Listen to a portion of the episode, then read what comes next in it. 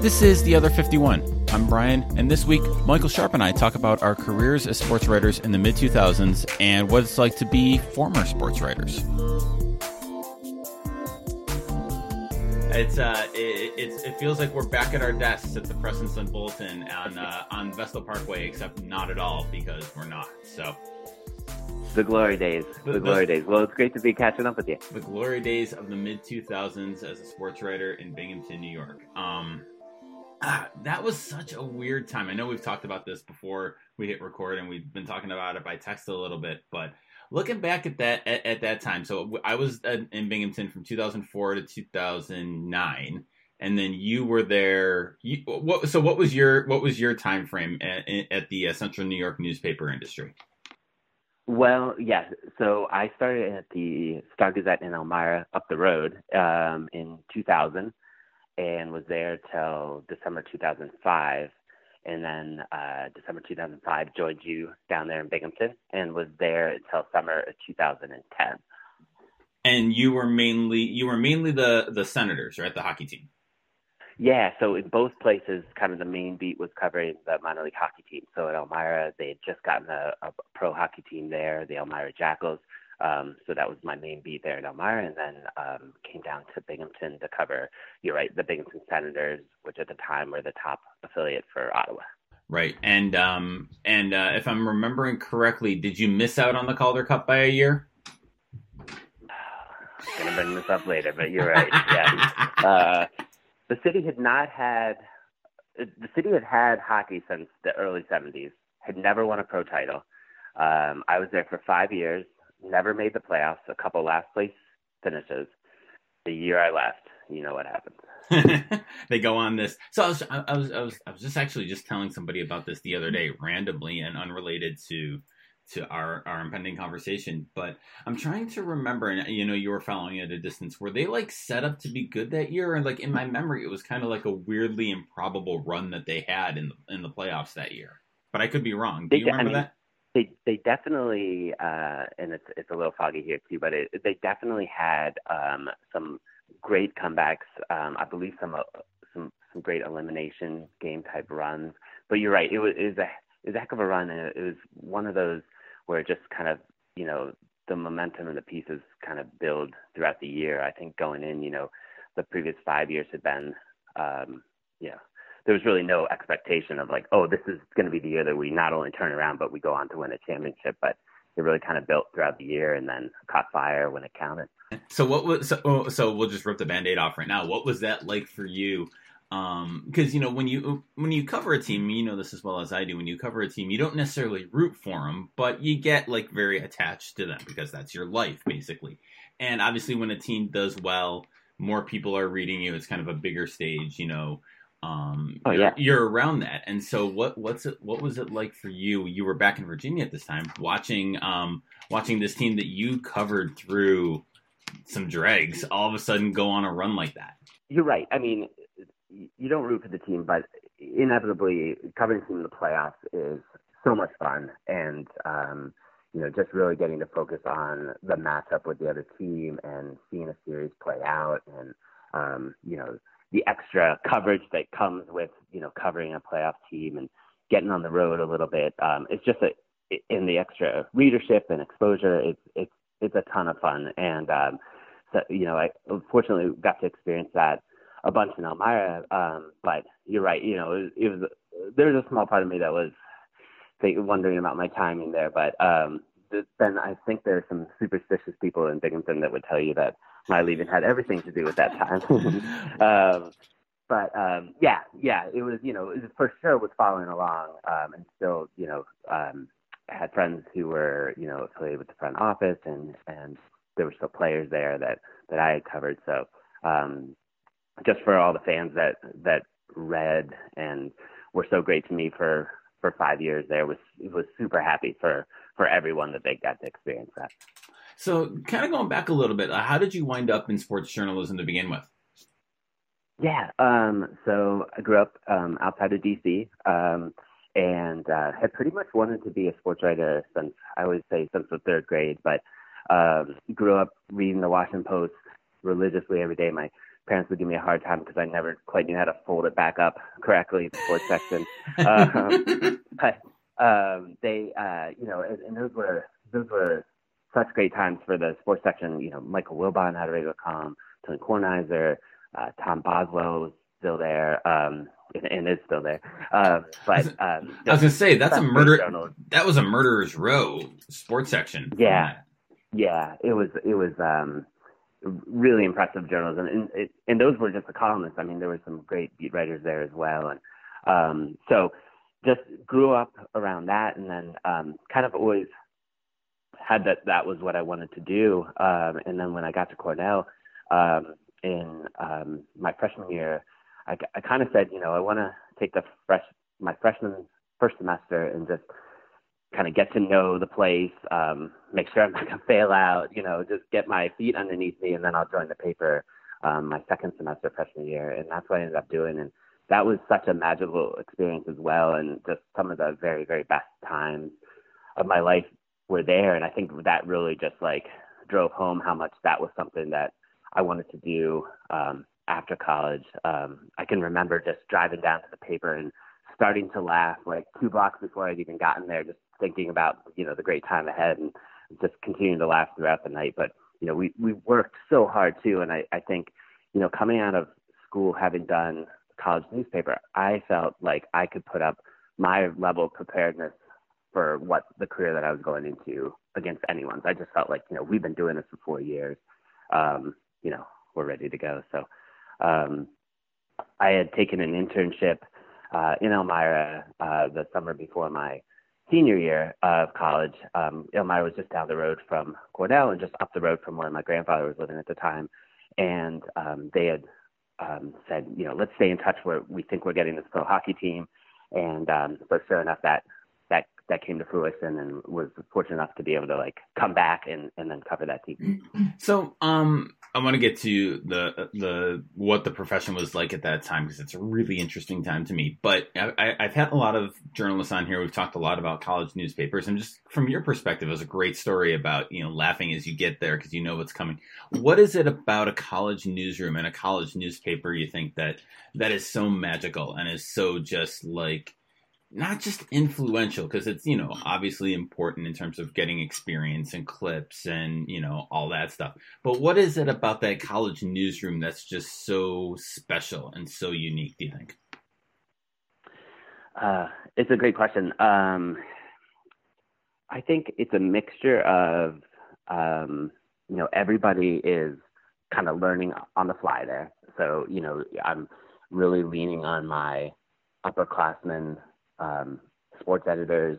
Um, I think for me, it was just it gave me a niche there at Cornell. You know, it was kind of a kind of finding my way there freshman year, maybe a little bit homesick, and then I I come uh, here where everyone has this shared interest and everybody's working towards the same goal night after night. I think there's a camaraderie. Um, someone had, you know, I just think, you know, when you go through that night after night you put out like big sports you know preview sections together and um you know it builds a camaraderie with you know the people in your department. Um we had just you know we would throw like nerf balls around the the the newsroom. Um we'd play pranks on each other. Um just a just a really like good good time. You know everyone's essentially basically volunteering their time there. So, you know, want to make sure that everyone has a good time in addition to doing, you know, really good work. So we you get to Elmira in 2000, and then uh, five years later you're in Binghamton. Almost exactly the same kind of situation and time frame that I had. I had, was a year earlier than you both ways, um, but coming out of Olean and, and getting to Binghamton, and just thinking back on that mm-hmm. time of newspaper, so like starting 2004, 2005, and then for the, the second half of the 2000s. And I think back on that, and man, that was just looking back, that was a weird time of newspapers, wasn't it? Because it was like it was like this idea of like we knew the internet was going to win, Like it was clear the internet was going to win, right? Like there was no way it was going to go the other way. But like you and I were still like we were this last generation that kind of came up, and you said this in a text, and I'd love to hear your thoughts on it. As like we were newspaper people, like we weren't journalists, we were newspaper people. And what's that? What so? What's the difference? Do you think in that? Um, I mean, I think you know, trying to think about it ahead of this call, and I, I think you know one of the things was that for me, and right or wrong, is just sort of what I had in my head at the time was that like to move up, you had to stay on like a newspaper track. You had to, mm-hmm. you know, whatever track that was for me, it was starting small paper, working your way up to a, a bigger paper, and on and on and on. I just felt like you had to stay on a, you know, the best way to do that, the way that people would take you seriously would be um, to do that via newspapers. There was this sense that that I felt in hindsight that like being a newspaper man and newspaper newspaper person, um, news, we thought of ourselves as newspaper men because we were idiots and young and didn't know about gender in, inclusivity at that point. But also this idea of like all those other people were just ephemeral. That was stupid. We were serious. We were real journalists. We were real newspapers, and that was like like we were carrying on this tradition dating back to Grantland Rice and Red Smith, and you know all all all, all of this, and, and and it was and obviously in hindsight that looks really dated and stupid. But I remember feeling that. Like I remember like you know you want to set yourself apart by writing these great newspaper stories and like dedicating yourself to your craft and being a newspaper person and how wedded we were to that idea was just you know in hindsight like what were we thinking yeah and you know i think they were the very very last days when a majority of people in those smaller communities still got their news on their doorstep the next morning mm-hmm. um you know there was the you know the national news um, yeah, your ESPN.coms, people were getting that the night before, but there was still an element of just the last days of really, you know, the morning newspaper having some surprises for right. people, I guess is, is one way to put it.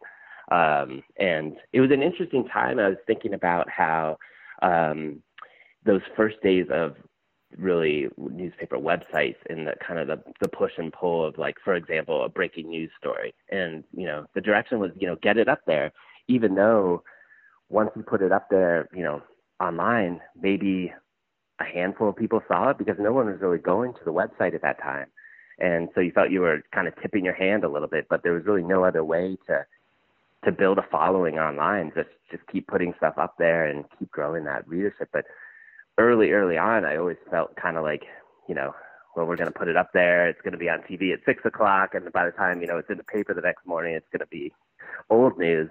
Um, right. Um, so it was just an interesting dynamic there as we kind of built a following uh, online. Yeah, it, it, I mean, it was that very real thing. We don't want to put it. We don't want to scoop ourselves. Was the idea, right? Yeah. You don't want to put it yeah. online at like seven o'clock when you learn you know, Jason Spezza is going to be out three weeks with a knee injury or something like that, um, because then TV is going to get it, and then you're going to scoop yourself in the paper, and that. Again, like when I when I tell my students that now in 2020, they look at me like I'm like I'm insane um, because it's it's changed so much. But that was that was really how we how our editors thought and kind of how and we kind of internalized that in a way as well. It was like you wanted the scoop in the morning paper. Like i was just writing i'm writing some stuff on that. And like that was the holy grail right? Like you get the scoop that yeah. tv's got to chase the next day or they've got to use your your report on it. And that was just that was just what you wanted. Mm-hmm. and and it's so weird just to think about it and look back in like 2006 and being like that is so dated because we knew like we knew the track that that news was going on and it wasn't on it, it wasn't print yeah i mean um just it is interesting also to play through the many different things that we, you know, experimented with in regards to an online mm-hmm. site. You know, the blogs, um, the video, um, the the chats with fans. Um, it was, you know, it was. It, there were interesting times because it was really just sort of like, you know, trying out the many different ways you kind of build a following and get people to go online. Um, you know, it's having a um, interesting conversation with someone I work with now who does kind of user experience work um, for online. And it, another interesting thought is how the the approach to online has kind of changed. I, I remember back then it was kind of like, well, the the newspapers is very limited space where, mm-hmm. um, you know, you only get you know 16 column inches or whatever to tell your story. But online, like let's throw all the let's throw all the photos that we couldn't fit into the paper up there. Let's you know let's throw the transcript up there. Let's you know let's throw five different you know blog entries up there, and and um, it was just sort of like this like unlimited t- trove of like you know content that you could put there. Now certainly you know we've seen in the 20 years since a much more like you know strategic uh, approach to you know what do readers really want um, what are they really going to engage with that that sort of thing. But i remember back then it was like oh great you know there's no word count. There's no inch count when when you're talking online. And, and and the two of us we both thrived in a no inch count environment. I mean thrived, thrived. So and, and and so I'm also interested because we both it was about the same time, you know, you were you stayed a year after I did that we both um left being a sports writer. And I wanted to talk a little bit about that as well. And um you know, I, I I've told my story on here and I, and it'll come up again. But so how did you decide that you you said you know this is a job you had wanted since you were reading the post as a kid um, mm-hmm. How did you come to that decision that you were going to leave? Because you left and didn't you didn't leave for a sports writing job. You left for you left the industry when you left Binghamton. So what was like? What was that like? How did you come to that? Um, I mean, you know, if I'm being honest, I, I think that it was a decision that was, you know, I was 10 years into my career. It was probably 10 years coming. I think there was always sort of a, a push pull hmm. between, man, I love this job and man, this job really re- requires, you know, all your nights and weekends and holidays. And, you know, Binghamton had a, every year had a New Year's Eve game and a December 26th game. And, um, you know, it just, I think it was maybe never quite, I never lo- quite loved fully the, the kind of the trade-offs that, that it, that it required. Um, and then once, um, you know, once the the rise of uh, of online, you know, it just was that much more of a commitment. Uh, mm-hmm. You know, anytime news broke, you need to be on your, you know, phone or computer, tweeting about it, blogging about it, and um, so I think in that respect, um, that w- that became tough. But I think more so is just sort of kind of reading the tea leaves of what you know that was ten years in, and and what you know what the future held, and um, just kind of thinking that maybe I, you know, I gave it a, a great shot and I had, you know, the time of my life and, and a, a total blast and got a chance to live out a dream. But, um, you know, what, what is really the, the future of this industry and, you know, what does my future look like and, you know, how much further am I going to go and, you know, what, how many opportunities are there out there at this point? And, um, I think, you know, there were some personal reasons as well. You know, always kind of wanted to get back closer to my family down outside of DC, um, so that played into it as well. Um, so I think it was a it was a lot. I think just maybe just kind of thinking that um, kind of a little unsure about what exactly the the future of the industry and my own future held, as well as maybe just looking for a little bit more at that time, ten years in, maybe looking for a little bit more of a work life balance than at that point that I was getting. Yeah, and um, it's funny. Uh, this is going to be the ultimate name drop, and I apologize for how shameless it sounds. But uh, Woj spoke to my sports writing class yesterday via Zoom, Adrian Wojnarowski, and uh, he said, you know, he was telling stories that like in the summer he won't go, he doesn't go swimming, he doesn't go in the ocean. He got a Peloton instead of going for bike rides because he doesn't feel like he can be away from his phone even for that amount of time in case something happens and he's got to tweet it or he's got to you know kind of report on a story which is you know i think a good reality reality uh, check for people and for students to hear that and Woj said something really powerful he said that if you can imagine yourself doing anything else do that um, because this is such a a tough business. It's such a competitive business, and then, like you said, it's this all-encompassing business. And um, it was funny, you know, think looking back, and I've said this to you several times offline. Um, and in a way, it it you know inflates our own skill and ego and our own career paths. I think maybe a little bit, but I'm going to go with it because why not? Um, this idea that we were three to five years too early in some ways. Like we were like that's what's so interesting. I think about like our generation of journalists. You know, or, or now early forties. Um, God, we're old, but early forties of this. Um, like that that print path that you were talking about earlier and I think we both kind of saw like you start at the small town paper, you kick ass there, then you go to the medium sized city and you do well there, and then you move up to the next jing, and you like that that kind of progression that was very much like baseball, right? You start at single A, and then you go to double A, triple A, onto the big leagues, and da da da da da. That dried out, I think, by the time you know the mid to late two thousands hit, and certainly um, you know, it, it, was the internet, but it was also right around the time of the uh, the economic crash of the of the first of the 2009 uh, economic recession. Um, and so I think that had obviously a huge part in that. But that path started to dry up.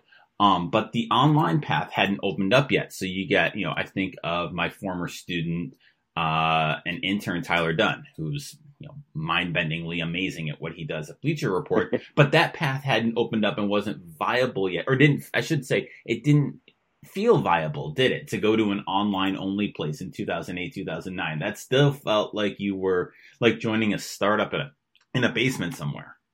Yeah. Um, first of all, you talk about your all-time drop-off in guests from one day to the other.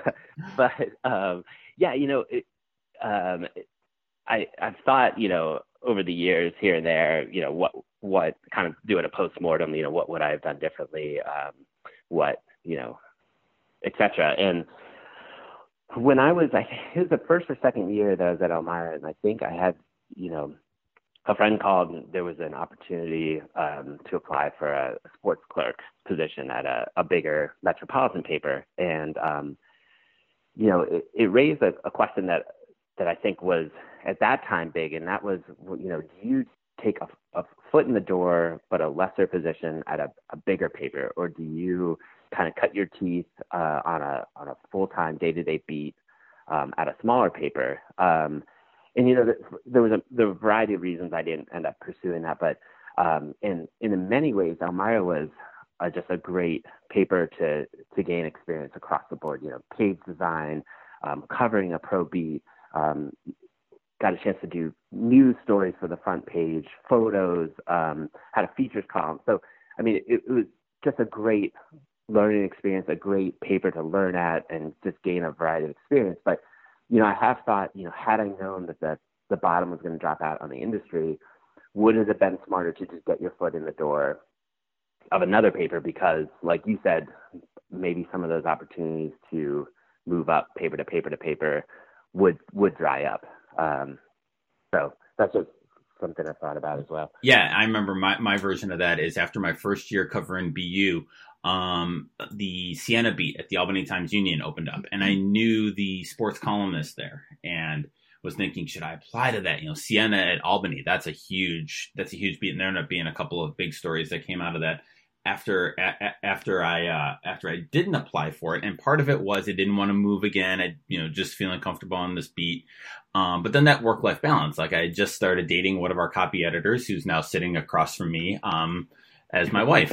Um, she says hi, by the way. Um, so you know, it is, it is that, um, that, that work life balance that, that, you know, always looking back at, at hindsight on it is, you know, you can kind of put the pieces together on it. But but yeah, I mean I remember I think it was was it Jane McManus in a piece about the athletics said that there's like this 10 year shelf life on sports writers on a sports writing career. And that's now, given that. But I do feel like there is something to that, right? Like, you know, you go really hard at it and you know, it, it, it is all encompassing. Like, you know, it is nights and weekends, every night, every weekend night, and all this time. And you know, it is, it can burn you out on it a lot because it's every day, especially if you're writing hockey or you're writing baseball, sport like that, where it's constant, constant stuff. And it is, it, it, it is a hard, it is a hard gig. And it was a hard gig then when we were, you know, balancing, uh, print and online and trying to, trying to, trying to figure out, I don't know. I just, when, when I look back at that time of newspapers, it just, it's such this weird little, interstitial time of of you know of change in the industry that I think that people of our generation, including my wife was a copy editor and a bunch of people who've left the industry, I think it's really interesting to think about why we left and um, kind of getting to that point, you know, what was it like for you when you first left? Like that, you know, you you pulled the trigger and you went to the Humane Society. Am I remembering your career path right? Yeah, exactly. Yep. Okay. Uh, I went to the Humane Society in the United States, um, and you know, I've said this before. I think that was the perfect first step out of journalism um, for a couple of reasons. One was that you know I had kind of um, a variety of duties there, but I you know I took a position in the publications department there, um, and so half you know half of my job was was writing for this bi-monthly magazine where we really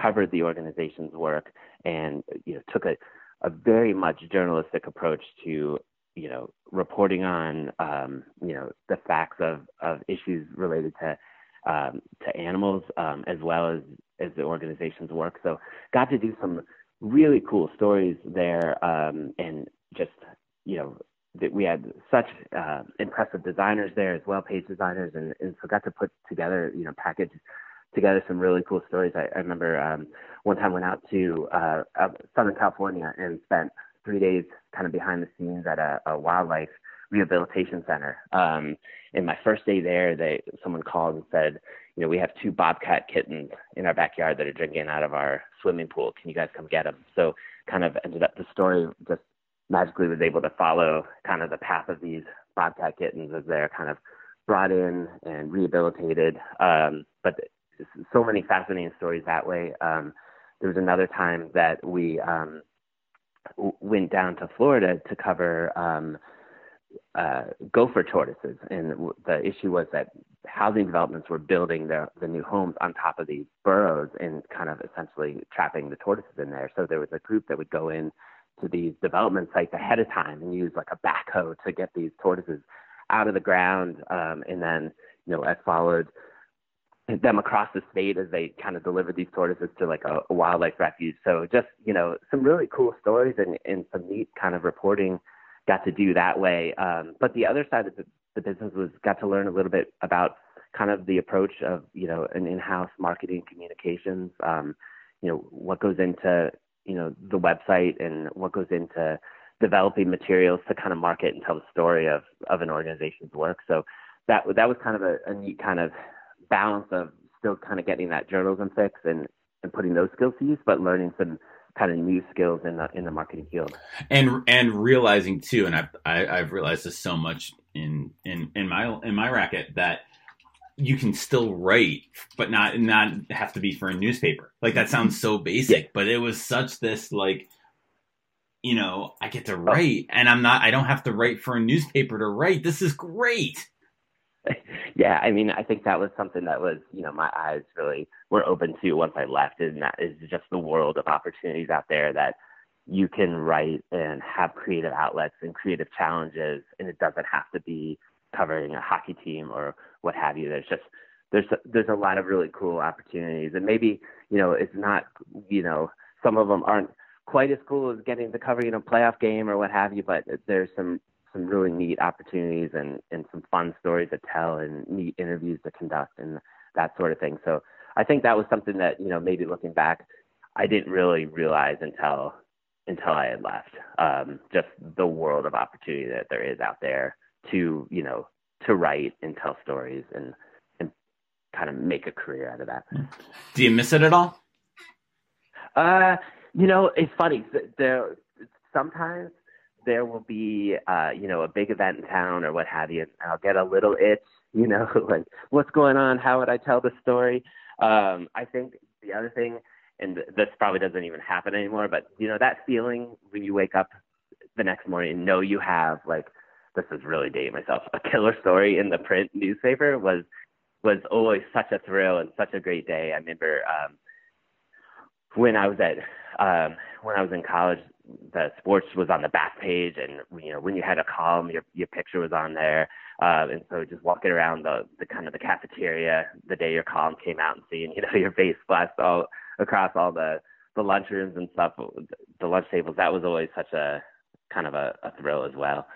Um, so you know there's little things here and there, but um, I know we've talked about this now. I have a three year old and uh, a another on the way, and um, I have all the respect in the world for for sports reporters who are able to juggle the demands of a beat and the demands of of parenthood because I've I've thought before, you know, how would I have ever done both of these at the same time? So my my hands are certainly full right now. Hmm.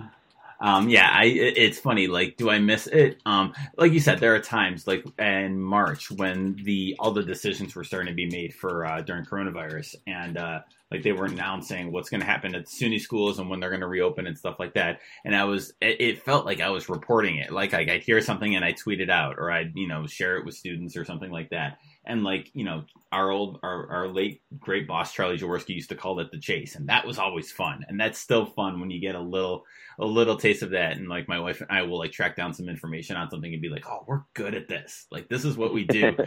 But i but i still got it. But i really like like it's six o'clock and like oh i can watch a movie with my family and not have to worry about about that. Or it's a I can right. make or two weekends from now I can make plans with friends. Yes, I can. So there that that yeah. is the trade off I like. So so what are you up to now? What's your job like now? Oh yeah, of course. So um, now working at a communications firm here in Alexandria, um, and um, it's it's every day is a little bit different because we have many different clients across government, associations, nonprofits. Um, but some of the some of the really meaningful work that we're going to do is we, we do some work with the VA, um, helping to tell the stories of um, veterans who have faced um, mental health challenges. Um, you know, pro- providing a platform um, for other veterans who may be facing similar challenges um, to realize that they're not alone in what they're facing. so that's been just, I mean, some of the most powerful stories, and and some of the stories that that they have that they share just uh, unbelievable. Um, um, another thing that we're doing right now is uh, supporting the 2020 census. So um, I'm helping to produce some of the, the web copy there for the 2020 census site, as well as some of the other creative materials for that. Um, so that's been um, really cool to be a part of. Um, to all your listeners out there, make sure you're you've taken your 2020 census. Um, gotta gotta plug that. but you know, yeah, every, every day is kind of a, a different challenge, and and gotten to do all sorts of different types of writing uh, whether it's you know writing for blogs, websites, uh, speeches. Um, so you know, every day kind of brings a, a different challenge, and I've, re- I've really enjoyed it. So I ask everybody I have on the podcast this. I'll ask you, what's the best thing that you've read lately? Oh, you know, um, you know, what one of the books I've been reading that I've been loving is is called the the Stranger in the Woods uh, I believe it's story of a hermit in Maine who lived kind of undetected for years and years and years uh, near kind of a, a, a lake in, in cabins there in Maine, and, and every you know every so often would break into cabins and take little supplies. Became the the story of legends up there, and and um, was really not living that far away from home, but just the way he was able to live um, undetected for years and years and years before he was eventually caught is just a fascinating uh, story. Awesome. I can recommend. Um, I think you'll like this too. Uh, book is called Working by Robert Caro. Um, he's the guy who wrote The Power Broker, the enormous book on Robert Moses, and like the five volume biography of Lyndon Johnson. And it's it's kind of like how it, it's like interviews about how he reported it. So he's like how he researched it, how he uh, kind of some like behind the scenes stories. It's kind of like a director's commentary on his books, and you don't need to have read his books to get it. But there's some great writing advice, some great interviewing advice, and just fascinating to kind of get a peek behind one of you know how he does his job and how he does that. It's very well written. It's a very quick read too. So um, cool. Uh, who wrote the the your book, Stranger in the Woods? Oh, well, I was going to tell you. Next up on my list is yeah. the Fifth Risk from Michael Lewis. That's oh, uh, excellent. Yes. Um, yeah. Um, but this one, that one is by Michael Finkel, Stranger in the Woods. Yeah. Um, Brian, you mentioned kind of writing advice. I was thinking, uh, you know, one other thing that I wanted to mention to you, kind of looking back on, you know, what would I have done differently or how would I have you know, sports writing differently was when we were there, you know, kind of when you're in your early to mid 20s, um, I was so focused on reading like everything that I could get my hands on, you know, the national columnists, um, the Gary Smiths of the world, and just looking at, you know, the many different ways you could tell your story. And actually, the, you know, the process of writing and, and really finding your voice, which I thought was like it's uh, obviously hugely, hugely important at, at, that time to do and really kind of establish your voice as a writer and a reporter. Um, but I, I've I've been thinking since then of the the types of sports reporters that I kind of follow regularly, and I think you know had I to do it over again, one thing that I may have put looked to put more time into, and it sounds excuse me so obvious now to to say, but really becoming an expert at the game. Yes. Um, you know, finding someone to read, you know, to review game film with, um, you know, finding extra time to pick the brains of former players. Um, I've found now that the people that can report with a little bit of a scout's eye is is so helpful and meaningful. And and um, we have a guy down here for ESPN.com, John Keim, who covers the Redskins, who I think does a, a an awesome job at that. Um, and so that would that would just be something and i and i think the rise of online and, and the online platform has given you know newspapers and, and other platforms the ability to take deeper dives into particular plays or why offenses work better and you know do that with visuals and and copy.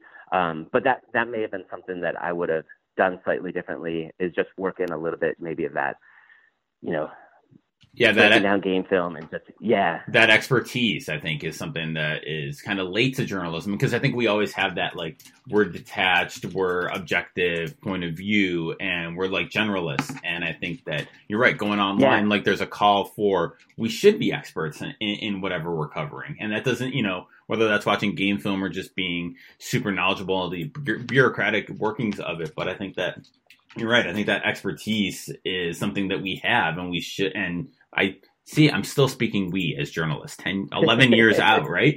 But I think that that's something that journalists still you know instead of hiding should kind of uh, highlight about their work. Yeah 100% um, just thinking uh, last night as I was kind of getting ready for the for the call here I was thinking about some of the uh, the highlights over the years and certainly one that will always stand out is uh, the trip we took to cover the NCAA uh, first round game between Binghamton and Duke there. That was uh, that was great. I remember incredible the, experience. Yeah, I remember the Butler band playing out out in front of our hotel super early that morning. Not super early. It was like nine, but that's sports writer early. Um, but they were playing out in front of our hotel, and I remember sitting. Uh, we had like our seats not for the game, but like the seats that we had or uh, when we weren't covering it. Like you had like sp- seats behind the scores, uh, the scores table, just so like people who were covering had a place to sit. And I remember sitting behind the Butler bench and being really impressed with their coach, and it was Brad Stevens. It was like in his second or th- it was early on in Butler. It was before they made their big push, and obviously before Stevens became a national figure. But I just remember being really, really impressed by him. Uh, and that was a fun trip. That was a super fun trip. And talk about a late night. We had the 10:30 game yeah. that night, and uh, I mean, well, not that not that we could settled under those deadlines, but I remember that was the night talking about blank checks. That was the night uh, our slot told us, "Don't worry about inch count, just write." Okay. Little known fact about that trip: you were the one that introduced me to Chick Fil A on that trip. I did. Chick Fil A sandwich. Yeah. Oh, I, you're welcome. I remember thinking, wait, all you you just put a, a, pickle on a on a chicken sandwich? That's it? That's what the big deal is about? That's it. And uh, yeah, it was amazing that that's just funny because you grew up in Virginia. Yes, Northern Virginia. ah, that's fair. So, all right, Mike. Um, ah, this has been fantastic. Thanks so much. I appreciate it, man. Yeah, pleasure catching up with you, Brian. Thanks for having me on.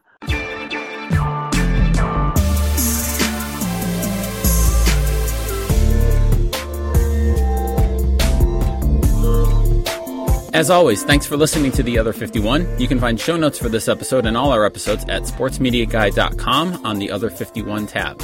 You can subscribe to the show wherever you get your podcasts. I can highly recommend Overcast for this. Our theme music is by Ellie Moritz.